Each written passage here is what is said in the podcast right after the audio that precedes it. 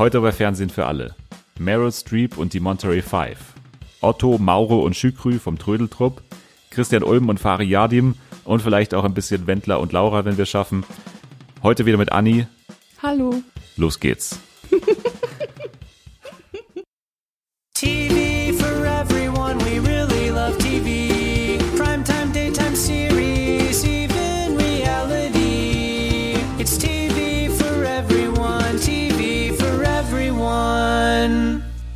Anni, ich habe dich beim letzten Mal überhaupt nicht äh, vorgestellt. Ich habe nicht Hallo gesagt, ich habe gar nichts gemacht. Ist dir das auch negativ aufgefallen danach? Nein, eigentlich nicht wirklich. Okay, gut. Du hast dir das wahrscheinlich auch nicht angehört. Das kann auch sein, einfach nur. ähm, auf jeden Fall jetzt Hallo. Wie geht's dir? Alles gut? Ja, mir geht's gut. Sehr gut. Aber sag doch mal ganz kurz was zur Aufnahmesituation. Wo befinden wir uns? Wann befinden wir uns? Wie ist der Geisteszustand von allen Beteiligten? Okay, also es ist Mittwoch, Viertel nach zehn. Ja, also in der Früh, ja, in Ja. der Früh. morgens. Und wir befinden uns in Dennis Wohnzimmer. Ja. Was siehst du? Du siehst eine goldene Wand Genau. mit einem goldenen Schrein vom Wendler vor dir stehen, ein, eine Büste. Ähm, wir werden darüber später vielleicht noch diskutieren, aber unser Hauptthema in dieser Woche ist eine Serie, die uns beiden sehr gefällt, und zwar Der Trödeltrupp. Genau, der, Tr- unter, genau, der Trödeltrupp und noch ein bisschen Big Little Lies. Big, Ein bisschen. Big, ja, ein bisschen machen wir auch Big Little Lies. Aber bevor wir loslegen, nochmal der Hinweis, ihr könnt jederzeit gerne auf allen sozialen Netzwerken von Twitter über Instagram bis Facebook. Facebook, äh, Lokalisten, E-Mail, Lokalisten, SchülerVZ. genau, alles möglich. Äh, unter dem Hashtag Fernsehen für alle sehen wir euch, unsere ganze Redaktion wird sich diese ganzen Tweets ähm, vornehmen und ähm, äh, für mich analysieren und aufbereiten. Ähm, eine ganz besonders große Freude macht ihr uns aber mit einer 5-Sterne-Bewertung auf Apple Podcasts und vielleicht sogar mit einer kurzen Botschaft, eine, eine Geheimbotschaft in äh, einer kurzen Rezension. Macht das. Aber zuerst zu Big Little Lies. Kurz ein Hinweis, wir werden keinen separaten Spoiler-Teil machen. Das heißt, wenn ihr noch nicht die Serie gesehen habt, also weder Staffel 1 noch Staffel 2, dann springt am besten zum nächsten Thema, aber schaut die Serie und kommt dann wieder zurück. Das wäre die optimale Reihenfolge. So, die letzte Folge von Big Little Lies aller Zeiten lief am Montag und wir müssen immer noch verdauen. Es könnte das Serienfinale sein, es könnte nur ein Staffelfinale sein. Was heißt, äh, ja, was heißt könnte? Bist, also du bist der Meinung, es geht noch weiter. Ja. Höre ich daraus. Ja. Warum? Ich fand, das Ende war eigentlich, also dadurch, dass sie dann in dieses Polizeirevier marschiert sind, muss eigentlich noch irgendwas kommen. Also meiner Meinung nach, ich fand, das war jetzt nicht so der Abschluss, sondern es wurde ja gezeigt, dass da noch was folgt. Deshalb glaube ich fest dran, dass es noch eine dritte Staffel gibt. Glaube ich nicht, ehrlich gesagt, ähm, weil eigentlich halte ich schon für ein relativ finales Ende, weil was soll groß passieren? Wir haben die ganze Staffel im Prinzip gesehen, wie äh, Bonnie mit sich kämpft. Sie war auch schon mal kurz vorm Polizeirevier, glaube ich, zweimal sogar und hat dann im Endeffekt nichts gemacht und jetzt scheint es ja so zu sein, dass sie sich da irgendwie durchringen hat können und ähm, scheinbar sind auch die anderen Frauen damit einverstanden was ich so ein bisschen das Problem sehe, weil Celeste hat gerade einen, einen Kampf mit sich hinter sich, der äh, ja im Prinzip die ganze Staffel überging. Und das jetzt einfach aufzugeben, indem dass sie sich jetzt ergibt, finde ich unlogisch. Ja, schau, deshalb gibt's halt noch eine dritte Staffel, um das dann zu erklären. Ja, aber brauche ich nicht unbedingt. Ich finde es mutig, das so als letztes Bild stehen zu lassen, aber im Prinzip ist alles für mich erklärt. Und man muss ja auch sagen, dass äh, alle Schauspielerinnen, also jetzt mal um über produktionelle Gründe zu sprechen, halt total ausgebucht sind und ähm, also Mary Louise wird auf keinen Fall wieder zurückkommen, Ja. davon kann man ausgehen. Ich glaube, Nicole Kidman und äh, Reese Witherspoon haben auch äh, viel zu tun und also wenn dann, dann würde das eh wahrscheinlich in ein paar Jahren erst soweit sein, nehme ich mal an. Und das brauche ich dann ehrlich gesagt nicht. Also nochmal ein paar Jahre drauf warten auf eine Staffel, die sich wahrscheinlich vor allem vor Gericht abspielen würde, klingt für mich jetzt nicht sonderlich reizvoll, ehrlich gesagt. Aber kurz zur Ausgangslage vor Staffel 2. Also der große Höhepunkt der ersten Staffel war ja der Tod Der von, Tod von Perry. von Perry, dem Mann von Celeste. Celeste. Genau, und womit geht's dann jetzt los in Staffel 2? Man hat ja jetzt gemerkt, dass die fünf, die Monterey Five, sich so ein bisschen verbrüdert haben und das Ganze ja Verschwestert? verschwestert, genau.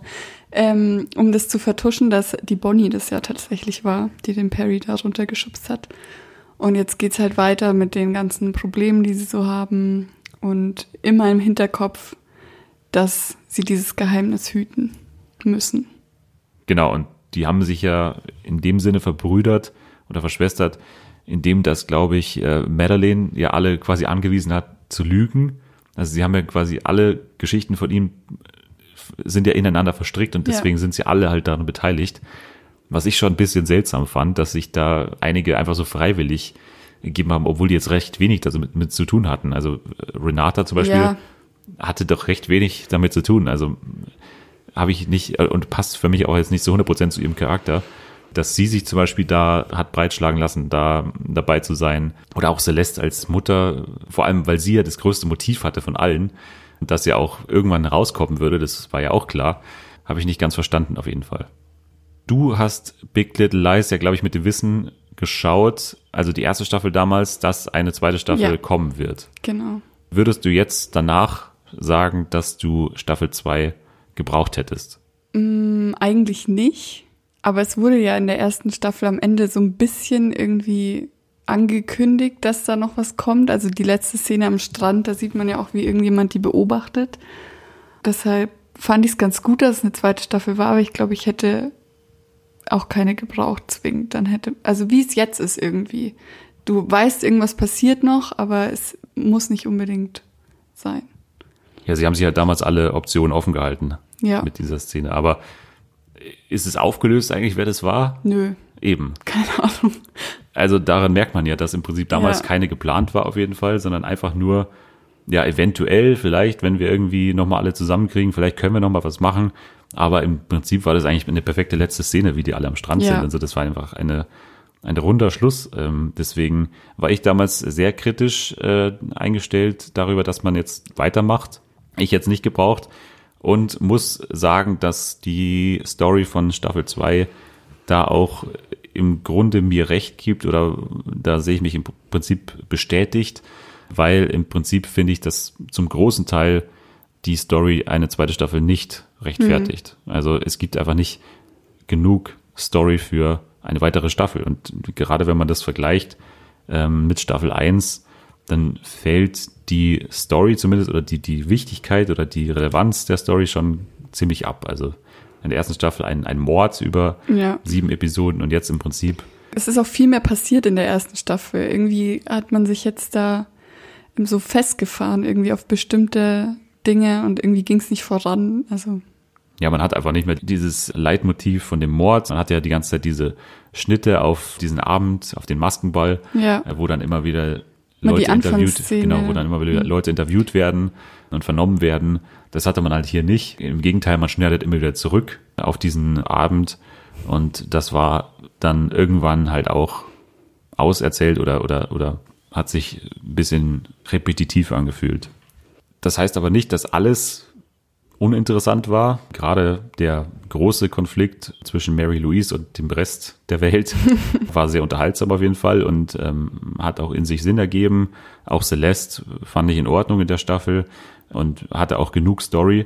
Aber ich finde genau, wir saßen hier schon vor zwei Wochen und haben über Stranger Things geredet, dass einige Charaktere Ja. hinten runterfallen halt, ähm, weil man halt da merkt, da ist jetzt wirklich auserzählt und man muss sich schon was zusammenreimen, damit man da noch ja, viel findet, was diese Charaktere irgendwie weiter, weiter antreibt. Hast du da einen Charakter, der dir einfällt, der in Staffel 2 unterrepräsentiert ist oder zu kurz kommt? Also Jane, aber ich glaube, das ist offensichtlich. Also sie hat eigentlich so gut wie nichts zu tun, die ganze Staffel, außer dass dieser merkwürdige Typ auftaucht, den ich ja immer noch sehr verdächtig finde, aber ich nicht weiß, ob das jetzt einfach nur schlecht irgendwie inszeniert war oder ob der tatsächlich Dreck am Stecken hat. Aber im Prinzip ging es ja bei ihr nur darum, dass sie jetzt diesen Typen hat und mit dem schlafen möchte und es nicht klappt, weil wegen ihrer Vorgeschichte. Dann streitet sie sich noch ein paar Mal mit Mary Louise und das war's im Prinzip. Also gefühlt passiert nichts, was ihren Charakter irgendwie vorwärts bringt. Ja, ich finde auch, also die kommt viel zu kurz leider. Das äh, tut mir sehr leid wegen Shailene Woodley, aber das hat schon Sinn ergeben, dass sie diesen Kampf hat mit sich, ob sie jetzt äh, ja wieder Nähe aufbauen kann zu einem Mann, aber halt nicht die ganze Staffel lang und nicht mit so einem langweiligen Typen. Ja. Das, äh, ich weiß nicht, der war auch, also ich fand den Typen auch nicht gut, ich fand den auch nicht gut gecastet irgendwie. Das hat für mich nicht so Sinn ergeben, dass sie an ihm interessiert sein könnte. Der hat mit ihr da in diesem Wasserpark da gearbeitet, in diesem, in dieser Meeresbiologischen Museum oder was es war. Er kam ganz gut mit Siggy aus, aber das war's auch. Und wie gesagt, die Mary Louise hat sich mit jedem angelegt. Das hätte man auch, also sie hat sich mit Renata genauso angelegt Ja. wie mit äh, Jane. Deswegen hat man diesen Konflikt auch nicht wirklich gebraucht.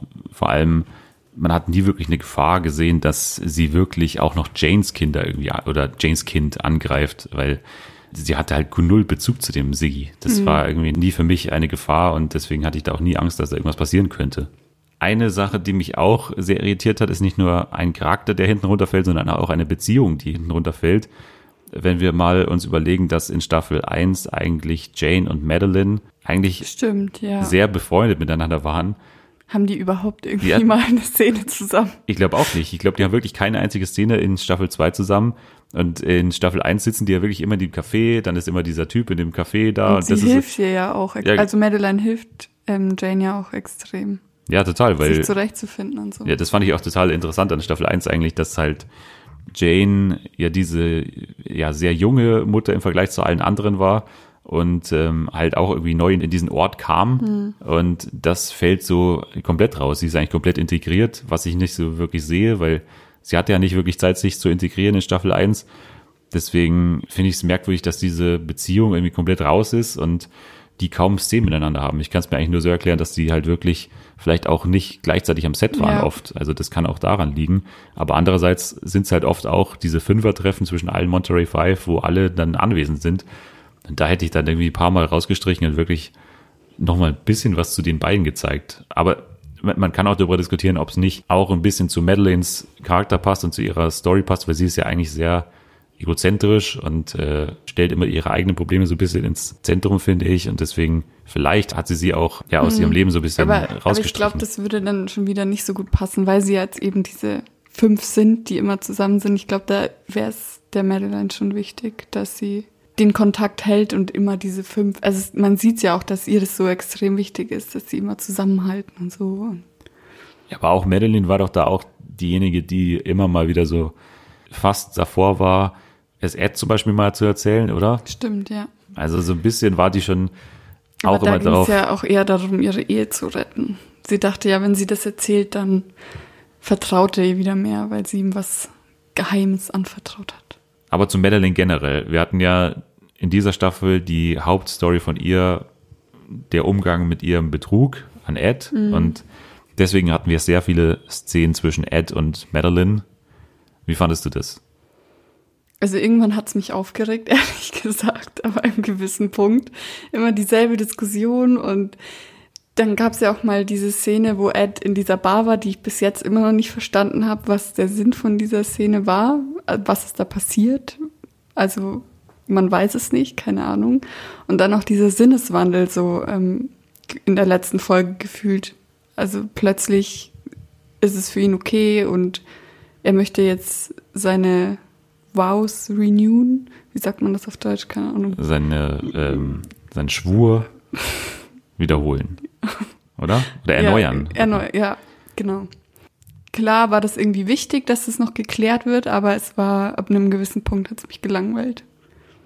Wobei Ja. ich es schön fand, dass sie am Ende wieder zusammenfahren. Ich muss sagen, dass ich da mit den vielen Menschen nicht übereinstimme, die diese Storyline nicht mochten eigentlich. Ich war eigentlich, ich finde das eigentlich ganz gut und ich finde auch, dass äh, Ed eigentlich viel interessanter wurde dadurch, als noch in Staffel 1 auf jeden Fall. Da war ja mehr so ein Anhängsel eigentlich und so wirklich so ein total unterlegener Typ eigentlich unter der allmächtigen Madeline, die irgendwie ganz Monterey vereinnahmt. Aber in dieser Staffel wurde er für mich interessanter und hat für mich auch Sinn ergeben, ähm, dass er sich am Ende dann nochmal umentschieden hat. Wir haben ihn ja lange genug da gesehen, wie er mit sich gehadert hat, wie auch Madeline irgendwann dann halt aufrichtig wurde in ihren Entschuldigungen. Womit ich aber nicht zufrieden bin, sind alle eigentlich alle anderen Entwicklungen mit ihr. Also wir hatten dieses College-Thema und ihren Beruf. Also sie ist ja Ja. jetzt Maklerin.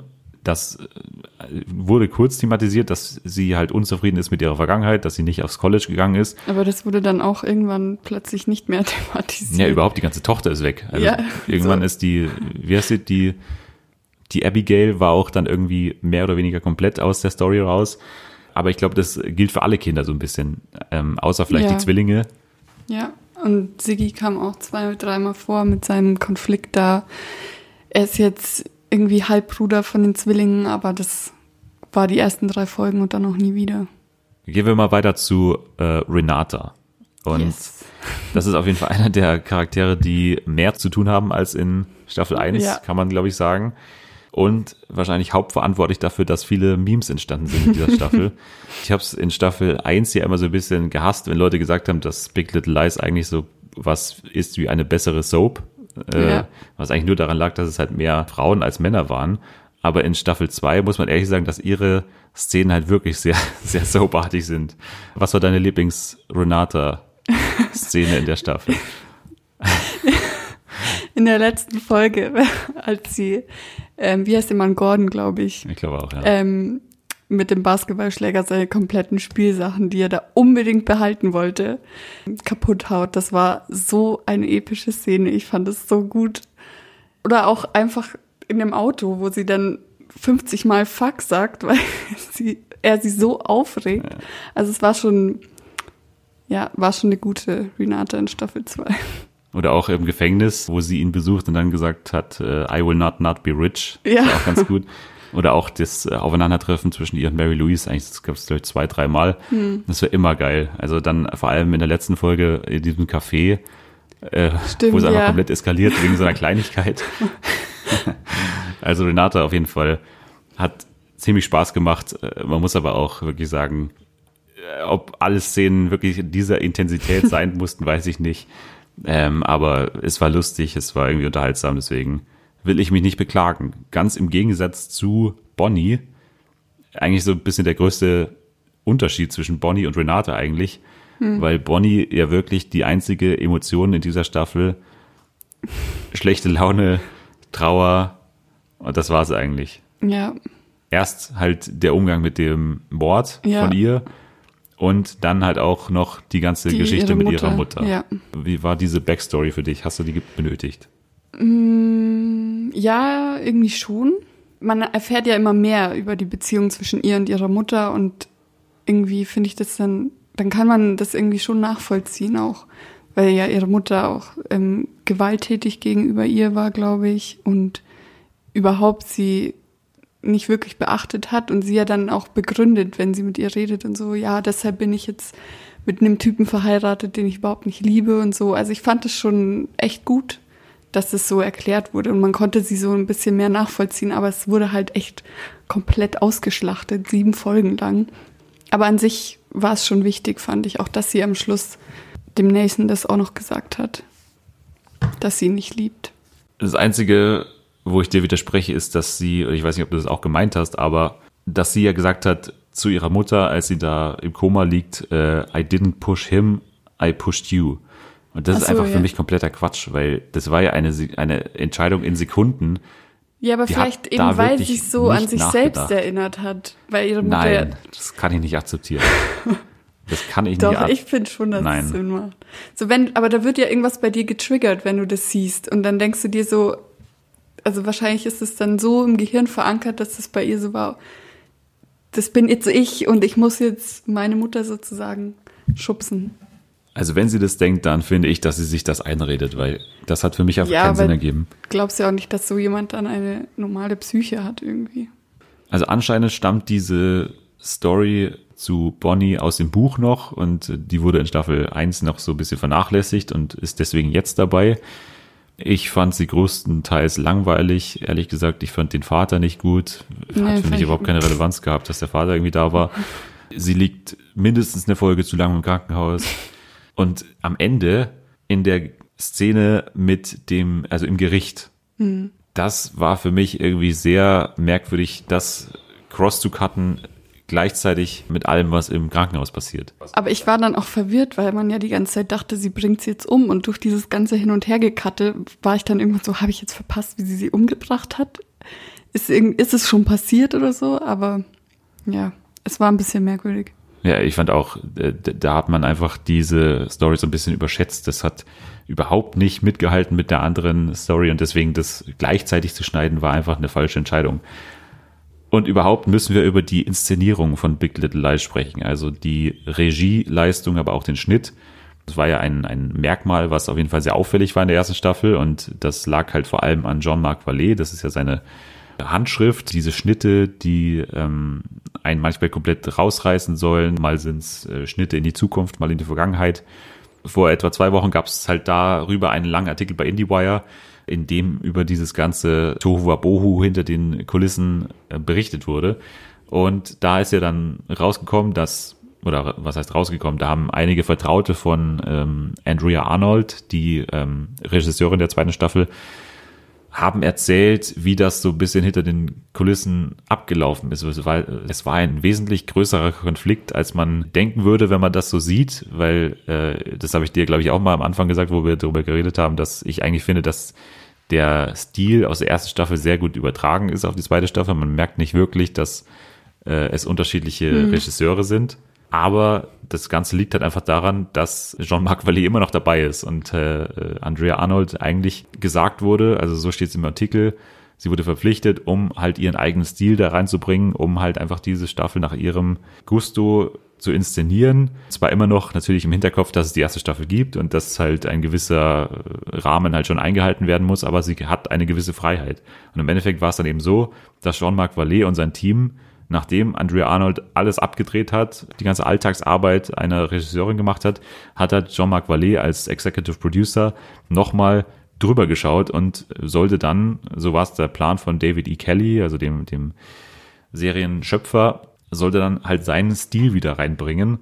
Und so kam es dann halt, dass äh, immer wieder an diesen Treppensturz geschnitten wird, immer wieder dieselbe Szene, die von ihm damals noch gefilmt wurde, dass die Episodenlängen so unterschiedlich sind und dass auch die viel zu kurz sind eigentlich. Man hat ja oftmals das Gefühl, dass einige Charaktere zu kurz kommen und dann aber zu sehen, okay, die Folge ist nur 45 Minuten lang. Ja, höchstens. Höchstens. Auch nur 35 Ja. oder so.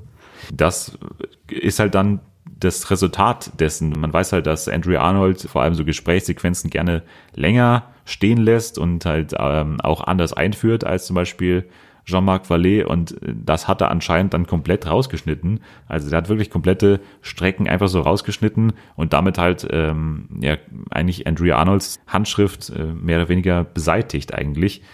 Ganz davon abgesehen, dass das ziemlich assi wäre und halt auch ziemlich Hollywood-mäßig, wenn das wirklich stimmen würde, muss man sagen, dass man zum Glück nicht viel davon auf dem Bildschirm mitbekommt. Es ist in Ordnung, es ist immer noch gut inszeniert. An einigen Stellen merkt man, dass da wirklich zwei verschiedene Handschriften äh, da sind. Man hat oftmals Shots, die es in der Staffel 1 nicht gegeben hätte. Was ich aber der Serie viel eher ankreide und was auch äh, Vertraute von äh, Andrea Arnold in dem Bericht sagen, dass das Drehbuch einfach an einigen Stellen sehr faul geschrieben ist und ähm, schon große Schwächen irgendwie aufweist. Ist dir auch aufgefallen, dass das überhaupt nicht mithalten konnte mit dem, was wir in Staffel 1 gehabt haben? Also ich denke vor allem an die, Ja, äh, an die vielen Gesprächssequenzen, die immer wirklich gleich funktioniert haben. ja. Man konnte ja wirklich die Uhr danach stellen. Pro Folge hat man mindestens einmal wie Einmal. Madeline und äh, Celeste im Auto sitzen. Genau. Dann hat man zwei Treffen mit dem Monterey Five normalerweise. Ja, in, in einem Café da oder so. oder, am, Strand, Genau. Man hatte noch mindestens ein Aufeinandertreffen zwischen Mary Louise und äh, Celeste. Ja. Und, Und, zwischen Ed und Madeline wahrscheinlich. genau. Auch. Und das hat halt alles irgendwann nach dem Schema F funktioniert. Immer wieder dieselben Sets. Und deswegen fand ich auch die zweite Staffelhälfte ist halt auch dann wirklich deutlich abgefallen. Da habe ich mich auch nicht mehr wirklich so gefreut auf die Folgen, weil ich halt mehr oder weniger wusste, was man da vorgesetzt bekommt. Die letzten zwei Folgen oder fast schon drei Folgen sind ja dann im Prinzip die typische Gerichtsschlacht. Und dafür, dass es sich da so gut auskennt, fand ich die eigentlich nicht besonders spannend inszeniert. Oder? Ja, also es tröpfelt ja irgendwie so ein bisschen vor sich hin und dann gibt's einmal diese große Szene, wo Celeste dann endlich ähm, Beweise hat, um Mary Louise zu zerstören. Aber das ist dann auch wieder so, dass, dass sie sich selber ähm, verteidigen muss und ihre Anwältin eigentlich mehr oder weniger nur da rumsitzt und ihr zuguckt, ist schon sehr merkwürdig. Ja, ich finde auch, dass diese Szene wirklich als Staffel-Highlight herhalten kann, ist eigentlich fast nur Meryl Streep und Nicole Kidman äh, zu verdanken. Ja. Weil alles andere, darüber kann man wirklich irgendwie den Kopf auch schütteln. Also man hat, wie, wie du schon gesagt hast, man hat die Tatsache, dass sie sich selbst verteidigt, was nie passiert. Und man sollte das auch nicht machen. Das wurde zwar erwähnt, aber dass sie das als Anwältin selbst dann verantwortet, dass sie da äh, sich selbst verteidigt, hat für mich keinen Sinn ergeben. Äh, die Tatsache, dass sie die schlechteste Anwältin der Welt hat, ist einfach Quatsch. Also warum ist diese, warum ist die so schlecht? Warum? Aber die wird ja als gut angepriesen, ja, aber Anwältin. dann trennst du dich doch davon, wenn du merkst, sie kann nix und die äh, geht bei den einfachsten oder bei den Fragen nicht dazwischen, wo der gegnerische Anwalt sie nach dem Mord fragt. Ja, Das ist ja, das ist ja, das ist ja absoluter Quatsch. Aber dann, wie gesagt, auch der Schnitt in der letzten ähm, Urteilsverkündung. Wir hatten auch die Problematik, finde ich, dass sowohl Mary Louise als auch Celeste nochmal die Richterin unterbrechen und dann nochmal ein Plä so als Plädoyer würde halten. das jetzt noch was ändern. Ja, vor allem, das würde keine Richterin der Welt erlauben, dass beide nochmal alles wiederholen. Und auch, dass dann das Video auftaucht noch. Klar macht es vielleicht eher wenig Sinn, weil warum guckst du dir die Videos auf deinem iPad nicht irgendwie mal durch? Warum fällt dir das erst jetzt ungefähr ewig viel Zeit später auf, dass da noch so ein Video vorhanden ist? Aber irgendwie hat das halt schon zu dieser Szene beigetragen und war auch wichtig, dass es dann, das war halt dann dieses, dieses letzte Ding, was Mary Louise dann so zerstört hat irgendwie. Und deshalb fand ich das schon echt cool, dass es dann noch gezeigt wurde. Ja, es war ein guter. Moment auf jeden Fall, wie die dann ähm, darauf reagiert hat, wie Meryl Streep darauf reagiert hat. Aber das musst du viel früher einführen, das Video. Äh, du kannst doch zeigen, wie sie mit sich ringt, um das zu zeigen. Will sie ihr das wirklich antun, dass sie ihr das zeigt? Es war halt so, sie hat es irgendwie am Morgen gesehen und dann noch spontan entschieden, ach, das benutze ich jetzt für meine Ja. Verteidigung. Was hätte sie sonst benutzt, um sich zu verteidigen, wenn dieses Video nicht da Ja, gewesen wäre? das war echt äh, ein bisschen Game of Thrones mäßig geschrieben. Äh, she just kinda forgot about the video. Äh, Das, so war es ja im Prinzip. Aber auch die ganze Backstory mit Mary Louise und ihren Söhnen. Zeig mir das doch früher. Warum, warum erst im letzten Moment als Totschlagargument äh, das ja, dann man, rauszuholen? Man, es gab ja schon Theorien vorher, man hat das ja schon geahnt, dass ähm, sie das irgendwie aufbringen wird, weil man ja wusste, da war irgendwas mit dem anderen Bruder und dass das dann irgendwie noch zum Vorschein kommt. Ich wusste davon überhaupt nichts. Ich habe das Okay. mir nicht, für mich War hat sich ich das nicht erschlossen, ehrlich gesagt. Ja. Ja, dann kommen wir schon zum Fazit eigentlich. Was bleibt jetzt für dich zurück? Also bist du jetzt eher enttäuscht? Bist du eher trotzdem noch äh, erfreut darüber, was du gesehen hast? Oder wie war es jetzt insgesamt äh, Staffel 2 zu schauen? Also rückblickend fand ich es eigentlich schon jetzt auch einen schönen Abschluss irgendwie. Fand vor allem diese letzte Szene sehr wichtig, dass die nochmal alle zusammenkommen und Bonnie da so unterstützen. Deshalb war das so ein schöner Abschluss für mich irgendwie. Aber klar, so man hat immer im Hinterkopf die Dinge, die einem jetzt nicht so getaugt haben. Ähm, aber im Großen und Ganzen fand ich schon echt eine schöne zweite Staffel. Und ich könnte auch damit leben, wenn es keine dritte Staffel geben würde. Ja, ich muss ähm, da auch größtenteils zustimmen. Äh, Obwohl wir jetzt viel kritisiert haben, muss man immer noch sagen, dass das immer noch, äh, also ich habe mir damals aufgeschrieben, ein Easy Watch ist. Also man hat nie das Gefühl, dass es schwer ist, jetzt eine Folge zu schauen, dass man viele Längen hat oder so. Es war immer angenehm. Wie gesagt, es sind einige lustige Szenen dabei, ähm, einige Memes entstanden daraus. Also von daher kann man viel nicht kritisieren. Ähm, aber ich bleibe dabei, dass das Drehbuch das große Problem ist. Einige Szenen hätten viel spannender sein können, viel mehr Sinn ergeben können mit einigen kleineren Änderungen eigentlich. Aber größtenteils muss man auch sagen, dass es wirklich an den Schauspielerinnen und Schauspielern äh, zu tun hat, dass man das so gerne schaut. Man hat ja davor gesagt, okay, jetzt kommt Meryl Streep dazu, jetzt wird es bestimmt noch mal krasser. Und so war es dann auch. Also sie, die Schauspielleistung von Meryl Streep, Streep muss man jetzt schon noch mal betonen. Ich habe sie so gehasst, diese Staffel. Und ich finde, dass wenn jemand so gehasst werden kann. Also nur der Charakter an sich, wenn jemand das so darstellen kann, dann ist das schon echt richtig gut. Und ich habe, also es war, jedes Mal habe ich so innere Aggression bekommen, wenn schon wieder eine Szene war, wo sie irgendwen angepumpt hat. Deshalb, ja, also es war echt cool, dass sie dabei war. Ja, ich finde auch, das hat sich sehr gelohnt. Man hätte auch sich irgendwie vorstellen können, dass es mehr oder weniger so eine so ein Charakter ist, der da gar nicht richtig reinpasst, wenn der so ähm, ja mit Absicht so reingeschrieben wird. Aber es war dann nicht so, das hat wirklich Sinn ergeben. Und ähm, ja, man muss sich da wirklich äh, eigentlich verneigen, äh, was die teilweise einfach nur mit ihren Händen macht oder mit ihrem Mund macht oder so, dass sie dann immer so ganz schüchtern darüber kommt und ja, als würde und sie immer nur. Im nächsten Moment so haut sie so Ja. einen raus, ja. Wir dürfen aber auch nicht Nicole Kidman vergessen, die äh, auch großartig ist in der Staffel. Ich liebe immer diese, wenn die immer so flüstert, das, die, das passt irgendwie total gut zum, zum Charakter, dass die immer so dieses Dauerflüstern eigentlich hat. Sie schreit ja wirklich nie und ist auch nie lauter eigentlich. Sie hat immer Stimmt, dieses ja. Flüstern, sie ist immer so zurückgenommen. Das kommt wahrscheinlich auch noch daher, dass sie halt mit Perry verheiratet war und da immer so unterlegen war, mehr oder weniger.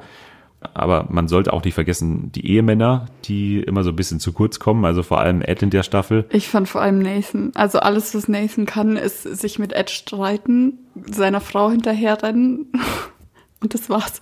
Und dann hat er eine Szene, wo er ein bisschen heulen darf. Ja, aber dann kritisierst du ihn eigentlich. Ich wollte jetzt gerade die alle Ach so. loben, die ganzen Ehemänner. Ja, also man muss kritisieren, dass er halt nicht so oft vorkommt, aber das liegt ja nicht an ihm selbst, sondern am Drehbuch. Ja, ich hatte ja Spaß daran, wenn die immer sich so gestritten haben. Ja, aber was war der, was war der Point dahinter? Zweimal beim Joggen irgendwie, einmal auf der Party.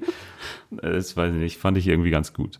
Ja, aber ich glaube, wir haben beide äh, das gerne geschaut und ähm, sehen die Ja. zweite Staffel aber dann doch deutlich hinter der ersten. Ich glaube, darauf können wir uns einigen. Ob man sich im Nachhinein wünschen sollte, dass die zweite Staffel nie hätte passieren soll, weiß ich nicht, weil wir haben dann dadurch einfach Meryl Streep bekommen, wir haben äh, Renata Memes bekommen, wir hätten nicht noch eine Staffel äh, Shailene Woodley im Fernsehen bekommen. Es war einfach zu wenig Story, das kann man glaube ich festhalten. Äh, aber es gibt ja zum Glück noch andere Aspekte an der Serie, wegen derer es sich dennoch gelohnt hat, die Serie zu schauen. Ja.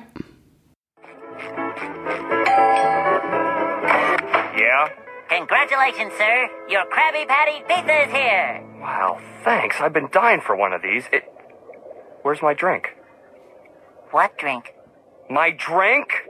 My diet Dr. Kelp? Don't tell me you forgot my drink! But you didn't order any. How am I supposed to eat this pizza without my drink? Aber kommen wir mal jetzt zu unseren Tipps. Anni, was hast du in dieser Woche mitgebracht?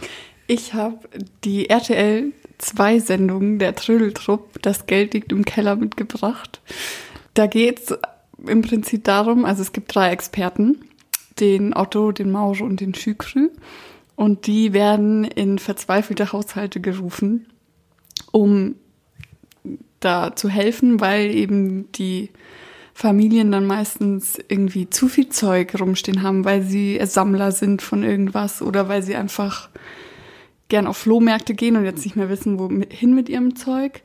Oder es gab irgendwelche Todesfälle und jetzt ist das ganze Zeug da und sie wissen nicht, was sie machen sollen. Und dann geht es im Prinzip darum, dass die drei ähm, denen helfen müssen, um das halt zu verkaufen und den Müll zu entsorgen und so und eben dieses Expertenwissen da reinbringen, um vielleicht auch wertvollere Dinge zu verkaufen. Ja. Eins, du bist mitgegangen, aber ich würde wirklich sagen, dass die Sachen halt in einem Zustand waren, die uns das nicht ermöglicht hat, die Wundsumme rauszuholen, die du dir gewünscht hast. Wir schauen trotzdem mal nach. Klavier, 0 Euro. Die Instrumente hätten wir verkaufen können. Ein Teil vielleicht hat einen Wert von 600 Euro, aber keine 3.500 Euro. War auch eine Nullnummer. Auto, da haben wir auch nichts für gekriegt. Aber trotzdem ein gutes Angebot, dass ihr das bei dem Pauli auf dem Hof stellen dürft. Gesamt Null. null. Und ich muss sagen, das habe ich noch nie gehabt. Das ist schön.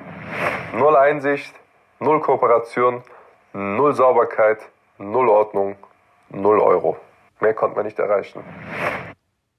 Aber was kann jetzt genau der Trödeltrupp, was ähm, Bares für Rares nicht kann. Das habe ich noch nicht ganz verstanden. Ja, aber also bei Wahres für Rares gehst du ja mit einem Ding hin, was du meinst, das wertvoll ist. Ja, Aber da wird ja dann deine Wohnung also umgeräumt. Das, das sind ja Zustände, die da teilweise Ja. herrschen, dass die Wohnung wirklich vollgestellt ist. Wie so Messi-Wohnung schaut es ja teilweise aus. Und die wollen das ja leer kriegen. Du kannst ja nicht 500 Mal zu Bares für Rares rennen, um dann deine Wohnung leer zu kriegen. Es ist halt ein bisschen eine sehr viel trashigere Version von Bares für Rares, aber auch viel cooler. Da würde ich noch nicht ganz zustimmen, aber äh, ich habe ich hab tatsächlich noch nie, glaube ich, eine Folge von Oh. Trödeltrupp gesehen. Ich bin eher noch bei ähm, Mein Lokal, Dein Lokal. Das ist immer noch so mein äh, Sweet Spot. Ähm, aber ja, du hast mich äh, jetzt ein bisschen, das ist ja, also wenn ich es richtig verstehe, so ein bisschen auch ähm, meine erste gemeinsame Wohnung, oder diese ganzen Umräumen, Ja, Wohnungen, genau. mein Messi-Haushalt, das ist ja alles so ein Ja. bisschen äh, damit äh, reingewoben und dann kommt eben noch der Antiquitätenanteil dazu, Ja. den ich ja mag. Aber ich finde es halt, also ich weiß nicht, ich finde es so entspannt, das zu gucken, weil ich, keine Ahnung, ich stehe auch so auf Flohmarkt und Trödel und so Zeug. und das ist, ich finde es dann so cool, wenn die dann da so rumräumen und dann, also ich habe ja eine Lieblingsfolge.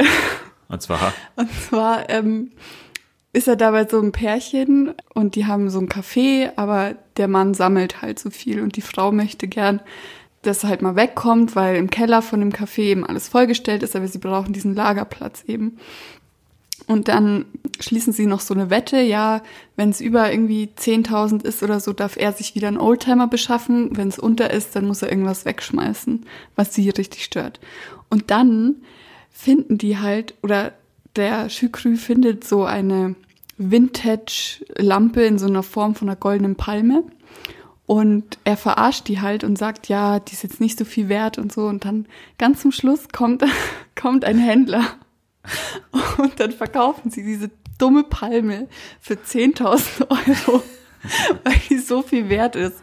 Und das war einfach so eine schöne Folge, wie sie sich dann am Ende gefreut haben und er durfte sich ja dann sein Auto kaufen. Ja, irgendwie, mir gefällt es so, wenn dann irgendwas so passiert noch. Einmal haben sie Geld im Teppich gefunden, da hat der verstorbene Vater das Geld im Teppich versteckt, dann haben sie noch irgendwie keine Ahnung, wie viel es war. das ist doch eine Folge ähm, X-Faktor, das ist unfassbar. Da gibt es auch die Folge, wo Geld im, im Bett im Zeug versteckt war.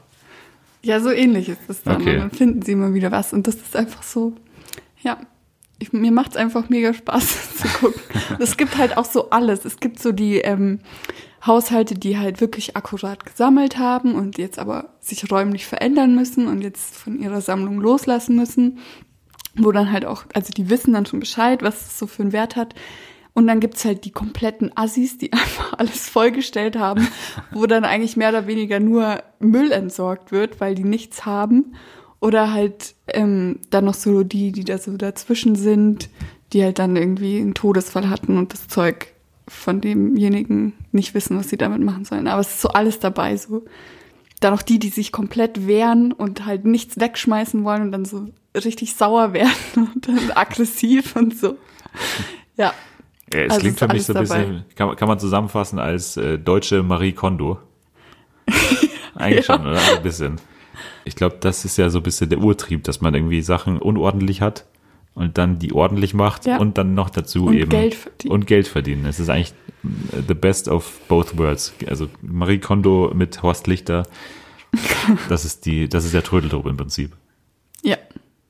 Okay, heute ein ganz kurzer Tipp von mir und wir gehen wieder nach Deutschland. Wir waren in der ersten Folge bei Mein Lokal, Dein Lokal, in der zweiten Folge bei The Act und jetzt kommen wir wieder zurück nach Deutschland zu Jerks. Die dritte Staffel ist jetzt vorbei, beziehungsweise ausgestrahlt worden.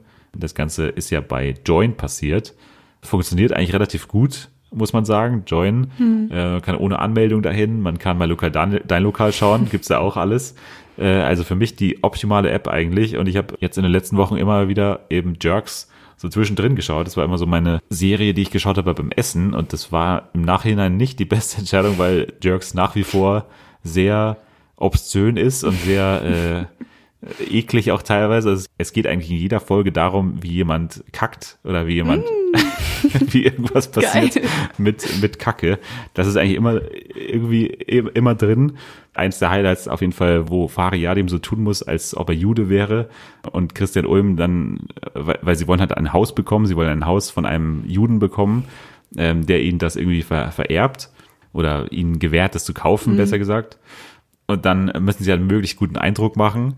Und es gibt aber nur ein Badezimmer in diesem ganzen Haus. Und dann wohnen halt äh, Fari mit seiner Freundin und Christian mit seiner Freundin wohnen dann in diesem Haus zusammen und es gibt nur ein Badezimmer. Und Christian hat halt immer so Probleme, aufs Klo zu gehen. Er kann halt nicht alleine aufs Klo gehen. Oder er, er kann halt nur alleine aufs Klo gehen, wenn so. absolut nichts äh, außenrum passiert, wenn keiner vor der Tür wartet und so weiter.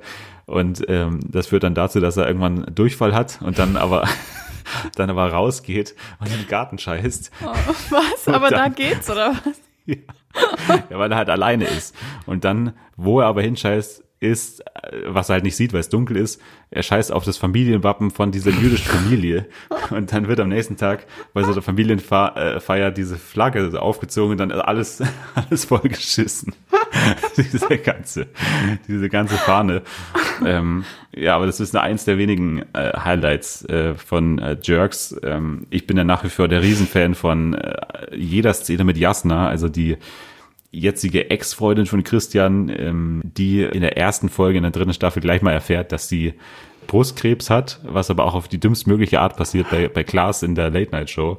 Es ist ganz wunderbar.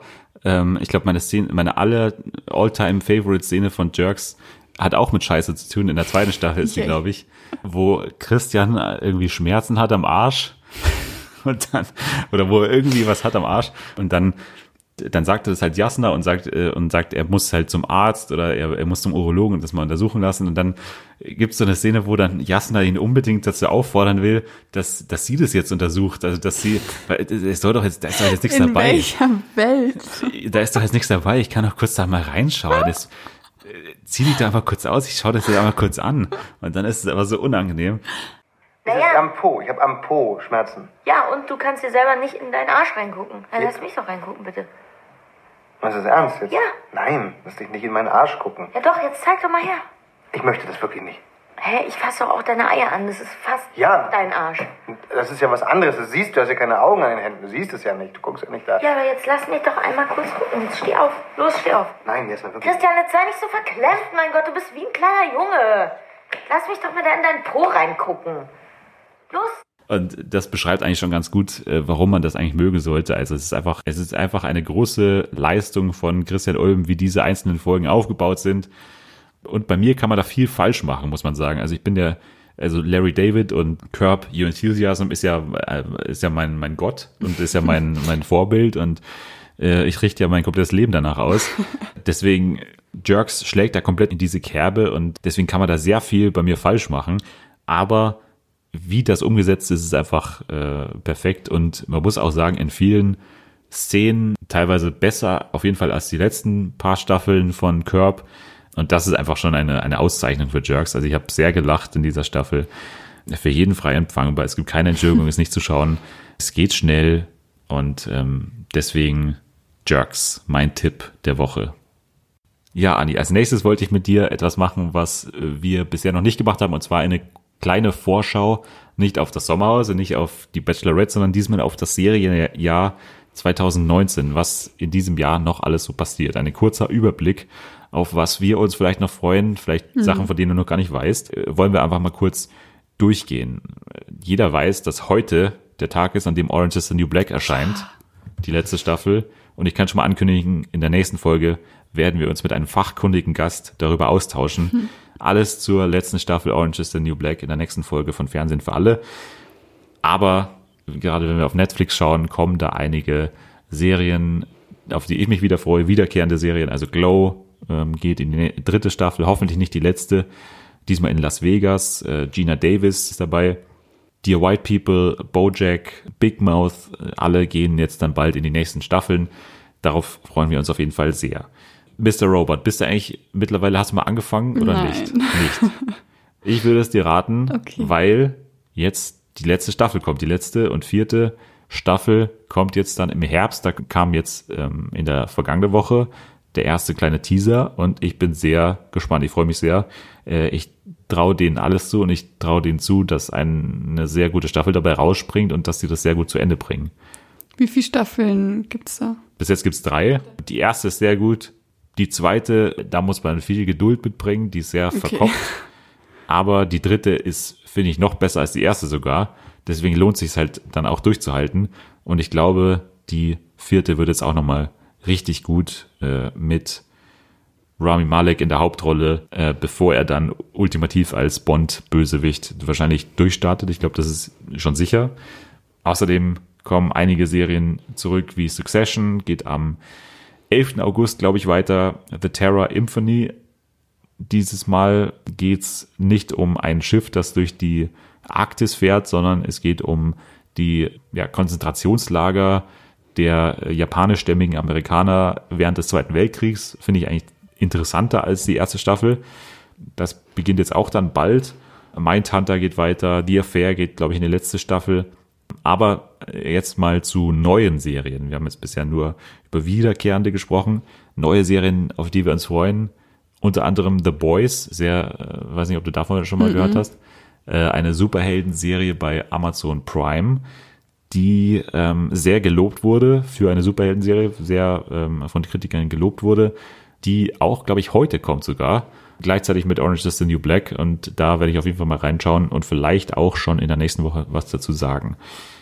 Eine Serie, wo mich der Cast so ein bisschen interessiert hat, ist Carnival Row, eine Fantasy-Serie auch von ähm, Amazon Prime. Einfach nur die Hauptdarsteller sind äh, interessant und ich frage mich, wie das was werden soll oder wie das äh, nicht unterhaltsam werden soll mit Orlando Bloom und Cara Delevingne in den Hauptrollen. Ich weiß nicht, wie das zusammenpassen soll, aber ähm, äh, vielleicht schaue ich mal rein. Ähm, und mit vielleicht meine ich, ich werde reinschauen. Ich hoffe, dass ähm, die HBO-Produktionen Years and Years, Los Espookies und ähm, Euphoria noch nach Deutschland kommen.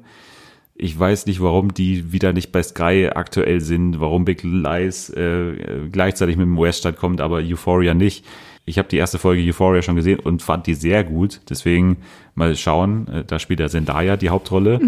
Ist ja so ein bisschen der erste Versuch mehr oder weniger von HBO an einer Teen-Serie und deswegen sehr interessant. Auch ähnlich wie bei Carnival Row die Prämisse von On Becoming a God in Central Florida klingt für mich wahnsinnig. Also das, ich immer, Kirsten Dunst spielt Crystal Stubbs. Sie arbeitet in einem Wasserpark und deckt ein Pyramidensystem auf. Was? Was, was, was, was findet man darin nicht interessant? Das muss man einfach schauen. Ich glaube, es gibt schon einen ersten Trailer, ich habe den noch nicht gesehen, aber Kirsten Dunst finde ich gut und Pyramidensysteme finde ich gut und Wasserparks finde ich gut. Naja, finde ich nicht so toll. Aber ähm, ich werde auf jeden Fall reinschauen. Genauso wie in Undone heißt die Serie, eine Animationsserie auf Amazon Prime von den Machern von BoJack. Deswegen werde ich auf jeden Fall reinschauen und ein sehr interessanter Stil, der erinnert so ein bisschen an äh, viele Episoden, die wir bei Love, Death and Robots gesehen haben. Und die Stimme der Hauptfigur, glaube ich, oder auf jeden Fall eine, St- eine der Stimmen wird gesprochen von Bob Odenkirk. Deswegen werde ich auf jeden Fall auch da reinschauen. Aber das große Highlight unter den neuen Serien, ich freue mich seit über, ich glaube wirklich über einem halben Jahr darauf. Watchmen von HBO und nicht nur von HBO, sondern auch von Damon Lindelof, also dem Macher, Co-Creator von meiner Lieblingsserie The Leftovers und es kommt noch besser. Regina King ist auch dabei, noch eine Person aus The Leftovers und ich glaube auch ein paar Regisseure sind noch dabei von The Leftovers. Es ist der inoffizielle Nachfolger. Es ist zwar eine Superheldenserie, es ist überhaupt nicht mein Bereich, aber dennoch bin ich gespannt wie sonst was. Der erste Trailer oder der erste lange Trailer kam jetzt raus und er sieht einfach mega aus und äh, ich, ich kann es nicht abwarten. Also es soll im Oktober losgehen. Das heißt, wenn die neue Staffel von Succession vorbei ist, geht's direkt weiter mit Watchmen und ich bin bereit. Und dann kommen natürlich am Ende des Jahres in den USA auf jeden Fall. In Deutschland weiß man noch nicht so genau, glaube ich, wann die genau kommen. Disney Plus und Apple TV Plus. Das heißt, da werden auch einige Eigenproduktionen mitkommen.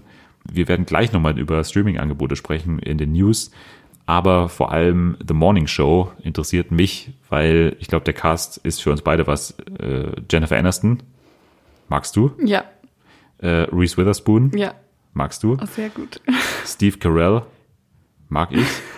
Gugum Buther Raw mag ich und Mark Duplass auch dabei. Also der Cast ist äh, sehr gut und äh, jetzt muss nur noch die Serie gut werden. Aber es ist auf jeden Fall genug, um mich äh, da mal reinschauen zu lassen, wenn Apple nach Deutschland kommt. Wenn das so sein wird, dann werde ich da reinschauen. Also es ist nicht mehr so lang bis Weihnachten. Ähm, die Serien werden... ja. ja, es ist nicht mehr so lang. Fünf Monate noch oder so. Ja, fünf Monate Ja, okay, ja. die Serien werden uns bis dahin auf jeden Fall nicht ausgehen. Dann kommen wir jetzt zur Lieblingskategorie von Anni. Spiele. Nein, kein, kein Spiel heute, kein äh, weder What's Wrong noch äh, The Masked Show. Äh, vielleicht in der nächsten Woche wieder, wer weiß. Äh, ich muss mich nochmal ransetzen, ich muss nochmal umstrukturieren. Nein, wir kommen zum News-Alarm und ein paar Neuigkeiten, die in dieser Woche interessant waren. Wir beginnen mit Netflix und wir wollen uns generell ein bisschen unterhalten über Streaming-Angebote kurz. Netflix hat nämlich zum ersten Mal in den USA Kunden verloren und das ist ja schon ein, eine Ja, größere schlecht. Sache. Das waren zwar nur 130.000, glaube ich, die sie verloren haben, aber erstmal nicht von Vorteil und zeigt vielleicht auch, dass irgendwann der Markt ausgereizt ist für Netflix, zumindest in den USA. In, Im Rest der Welt wachsen sie immer noch, haben, glaube ich, zweieinhalb Millionen neue Kunden äh, im letzten Quartal verbuchen können, aber das hat auch nicht die Erwartungen erfüllt, die sie ähm, an ihr Wachstum hatten. Also findest du, oder ich frage mal so, bist du kurz davor, auch Netflix zu kündigen? Ist das bei dir, steht das bei dir zur Debatte überhaupt? Nein, überhaupt nicht. Also ich habe Netflix und Amazon Prime und jetzt auch Sky wegen Big Little Lies. Aber ich schaue immer noch das meiste auf Netflix. Also deshalb ist es für mich absolut keine Option. Oder ich habe noch nie dran gedacht, das jetzt irgendwie zu kündigen oder so. Weil gefühlt es in Deutschland das Einzige ist, wo richtig viel gibt, was man gucken kann. Mich würde mal interessieren, warum die, also weißt du das, warum die in den USA jetzt das gekündigt haben? Ist es bekannt? Also es Wahrscheinlich wird, eher nicht, oder? äh, es wird halt viel mit den Preiserhöhungen in Verbindung gebracht, Ach so. die aber auch bei uns Ja. da sind. Also der Preis ist, glaube ich, im Vergleich zum Anfang mittlerweile 4 Euro teurer oder so. Zwei. Na, ich glaube schon drei. Ich glaube, es hat mit 7,99 oder so angefangen oder 8,99 auf jeden Fall. Und ist mittlerweile, glaube ich, bei 11,99 oder so. Also für, für zwei. Also ja, halt der, der normale, ähm, der, der normale Also das für Tarif. zwei, ich habe das für zwei. Und das hat angefangen mit, glaube ich, 9,99, dann war es 10 und jetzt ist es 11,99. Okay, ja, dann sind wir trotzdem irgendwie bei, es ist ja trotzdem fast 20 Prozent oder so. Also schon eine recht signifikante Erhöhung und ja, wir haben ja schon gesagt, jetzt kommen Apple TV Plus, jetzt kommt HBO Max, jetzt kommt Disney Plus natürlich.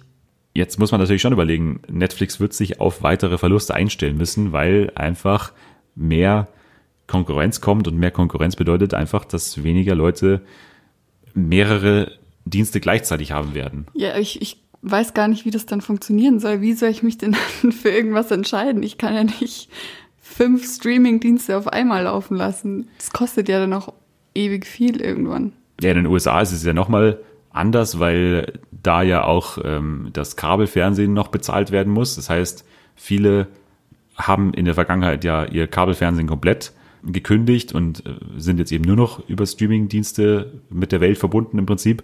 Sowas gibt's ja bei uns noch nicht oder nur im geringen Maße, in, in dem, dass man halt sowas hat wie Kabel Deutschland oder sowas, wo dann auch noch weitere Sender dazukommen oder halt auch ähm, so ähm, Pay-TV-Angebote wie Sky. Ähm, ja, aber es wird spannend. Also ich, äh, ich bin auch sehr gespannt. Äh, ich gehe davon aus, dass ein Streamingdienst in fünf Jahren von diesen ganzen nicht mehr da sein wird, auf jeden Fall. Ähm, und wenn man mal überlegt, wer da dabei ist, also Amazon schwierig, weil sie immer noch nicht so wirklich die äh, eine eigene Handschrift haben in den Serien, finde ich. Man, man weiß immer noch nicht so wirklich, was man bekommt. Aber ich finde Amazon ja immer so ein bisschen unterschätzt. Es ist natürlich verbunden mit dem Prime-Abo. also das ist für mich einfach sehr komfortabel, weil man es halt einmal im Jahr bezahlt. Man hat keine monatliche Gebühr, die man bezahlen muss. Als Student ist es auch relativ günstig. Ja, also äh, für mich ist Amazon auf jeden Fall immer dabei. Und ähm, solange die daran nichts ändern an diesem System, werde ich auch da weiter bleiben. Genauso wie Netflix. Da ich bin ja immer relativ kritisch bei Netflix, aber es gibt einfach so viele Inhalte, die ich aktuell nicht vermissen wollen würde. Deswegen kann ich mir auch nicht vorstellen, dass ich da in absehbarer Zeit kündige.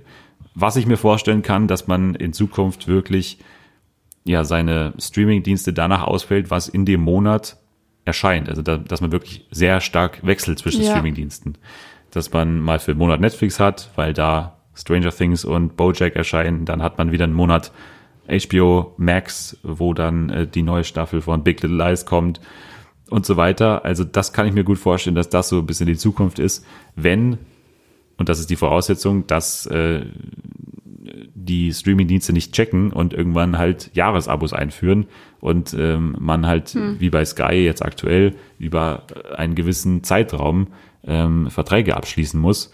Das finde ich ähm, sehr schade und ähm, wäre auch am, ähm, am Gedanken so ein bisschen vorbei. Also das kann ich mir aber vorstellen.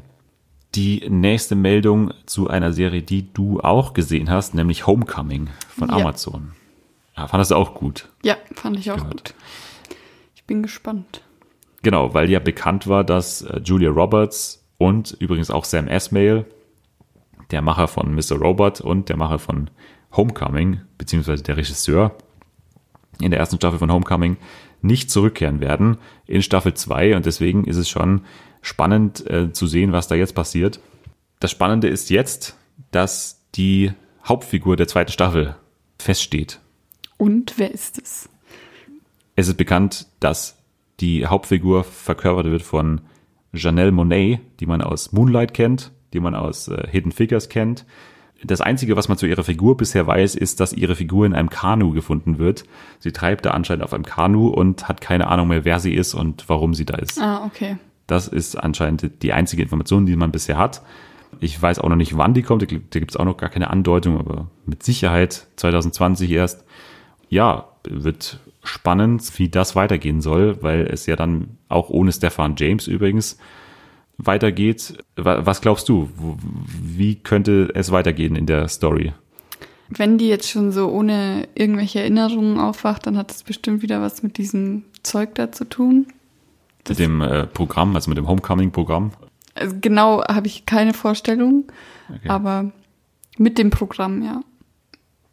Also wir sind auf jeden Fall gespannt auf Homecoming Staffel 2. Wir sind gespannt, ob äh, Janelle Monet Julia Roberts vertreten kann, die, wie wir letzte Woche schon gesagt haben, übrigens nicht bei den Emmys nominiert ist, als Julia Roberts nicht als Hauptdarstellerin für Homecoming äh, nominiert ist. Das hat mich schon sehr gewundert. Die nächste Meldung dürfte dich auch freuen. Und zwar kehrt, das ist jetzt bekannt, Gossip Girl zurück. Yay! Du bist ja, glaube ich, äh, Fan der ursprünglichen Serie. Ja, habe sie schon dreimal, glaube ich, durchgeguckt. Es ist bekannt, dass sie zu HBO Max kommt, also zu dem neuen Streaming-Dienst, über den wir schon gesprochen hatten.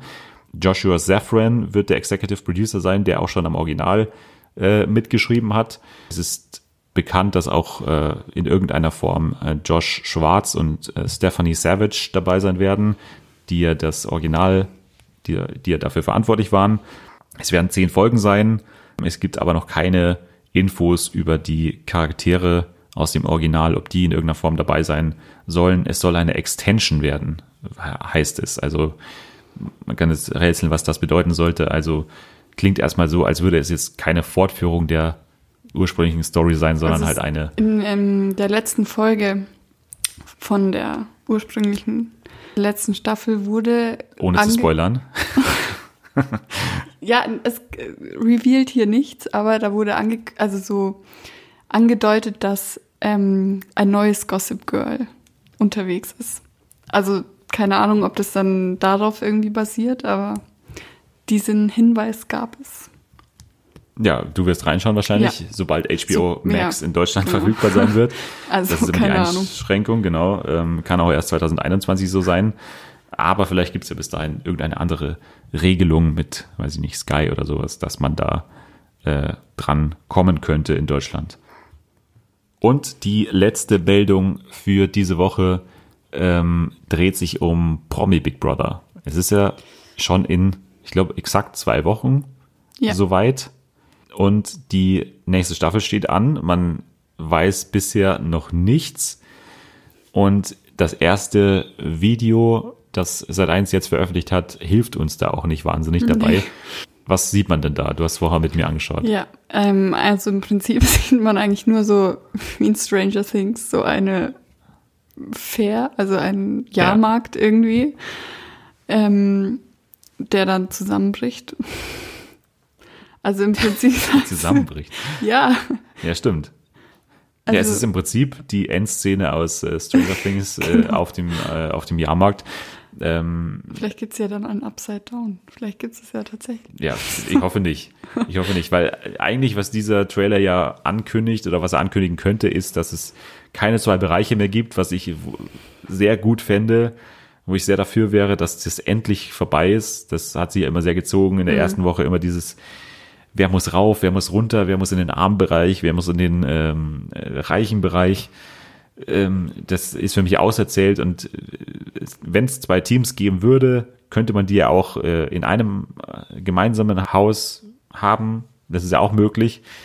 Deswegen hoffe ich, dass dieser Trailer bedeutet, alle leben auf dem, von mir Jahrmarkt. aus auf dem Jahrmarkt, mir egal, aber auf jeden Fall alle unter einem Dach. Also Promi Big Brother geht bald wieder los. Man weiß noch überhaupt nichts zum Cast. Also ein Gerücht gibt es ja, das uns sehr freuen würde, und zwar, dass die Ex-Frau vom Wendler eine Kandidatin sein soll. Claudia Wendler. Ja. Also Claudia, anderen, genau, sie hat ihren. Mädchennamen, glaube ich, wieder angenommen. Das ist aber auch nur äh, aus der Ein Sicht Gerücht. relevant, weil das ja dann dazu führen könnte, dass ähm, dienstags von 20.15 Uhr bis 22.15 Uhr äh, der Wendler und Laura zu sehen sein werden und dann danach Claudia äh, nochmal zu sehen ist. Also das wird, äh, also mir, ich wäre dabei, also ich hätte nichts dagegen, wenn es äh, Claudia irgendwie nochmal dabei wäre. Ähm, ja, mal gucken. Aber wie gesagt, langsam dürfte es mal mit äh, Gerüchten losgehen. Irgendwie, ich weiß ich nicht, ob sich das da deins so vorstellt, dass man überhaupt noch nicht drüber redet und noch überhaupt gar keine Vorfreude da ist. Mal schauen, wir werden darüber auf jeden Fall berichten, wenn es dann soweit ist. Ja, das war's mit den News und wir sind eigentlich schon am Ende. Noch kurz zwei Sätze zum Sommerhaus. Wir müssen kurz nochmal drüber reden. Ähm, der Wendler. Der Wendler und Laura. Es war unangenehmer, als man es sich hätte träumen können in der ersten Folge schon. Wir sind beide, glaube ich, gespannt, wie es weitergeht. Es ist alles ein, ein, es ist ein Drama, wie diese Menschen miteinander interagieren. Das ist, man kann sich das nicht ausdenken. Ich werde nie die Szene vergessen, wie Laura, wie beide ihren Schrank eingeräumt haben und, und der Wendler und der Wendler dann ähm, ja kurz seinen Schrank einräumen wollte, Laura schon fertig war und Laura aber nicht zu den anderen gehen wollte, sondern wie so ein Wie so ein Kind. Ja, wie eine, wie, also wirklich, ohne Scheiß, wie eine 13-Jährige nicht zu den anderen gehen wollte, sondern ähm, gesagt hat, ja, ich warte noch auf dich. äh, ich, ich, nein, ich warte noch auf dich. Das äh, wär, wird einfach für mich in die Annalen eingehen, schon jetzt in die äh, lange Geschichte von Laura und dem Wendler. Äh, ganz großartig auf jeden Fall. Aber es gab natürlich noch tausend andere Momente. Willi Herrn macht genau da weiter, wo er bei Promi Big Brother aufgehört hat. Für, für mich bisher am sympathischsten, wenn man das sagen kann, neben ähm, ähm, hier den, den äh, Hot oder Schrott äh, so. äh, Typen sind für mich das äh, Love Island Paar. Echt? Ja, die finde ich bisher echt ganz gut. Vor allem ihn. Mike finde ich irgendwie, weiß nicht, der, der finde ich, finde ich irgendwie sehr lustig. Also bisher macht er irgendwie einen guten Eindruck auf mich. Mal gucken, wie es da weitergeht. Quentin und äh, hier äh, Jessica finde ich sehr merkwürdig. Man hat schon gesehen, in der nächsten Folge wird es ein bisschen eskalieren zwischen Menowin und, ähm, und äh, ich habe den Namen, ich hab vor 20 Sekunden den Namen gesagt. Quentin. Quentin, genau. Hier, äh, Mike hat übrigens gesagt, äh, Quen, Zeit. Quentin. Quentin, glaube ich, hat er gesagt. Ähm, ja, äh, so viel zum Sommerhaus. Nur kurz ähm, zwei Sätze dazu. Wir werden eine Folge, das kann ich schon mal ankündigen, eine, eine Folge machen, in der es zum großen Teil ums Sommerhaus gehen wird, mit einem fantastischen Gast. Äh, das wird auf jeden Fall ganz großartig, wenn wir über das Sommerhaus dann nochmal gesondert sprechen werden.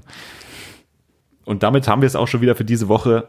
Ihr könnt uns, wie gesagt, gerne schreiben, Bitte einen Brief. einen Brief oder Was auch basteln. äh, was basteln. Und das sagt euch jetzt Peter auch nochmal. Ihr könntet mir doch mal einen Brief schreiben. Ja. Einfach an. Hashtag Fernsehen für alle. Das kommt an. Ja? Ihr könnt ja noch was dazu tun, ein Foto oder ihr malt was oder tut was Kleines mit rein, was selbst gebastelt ist. Ne? Und ich verspreche euch, ich lese ihn auch. Ja. Aber jetzt wird erstmal gefeiert. Und ihr könnt jetzt schon mal mhm, abschalten.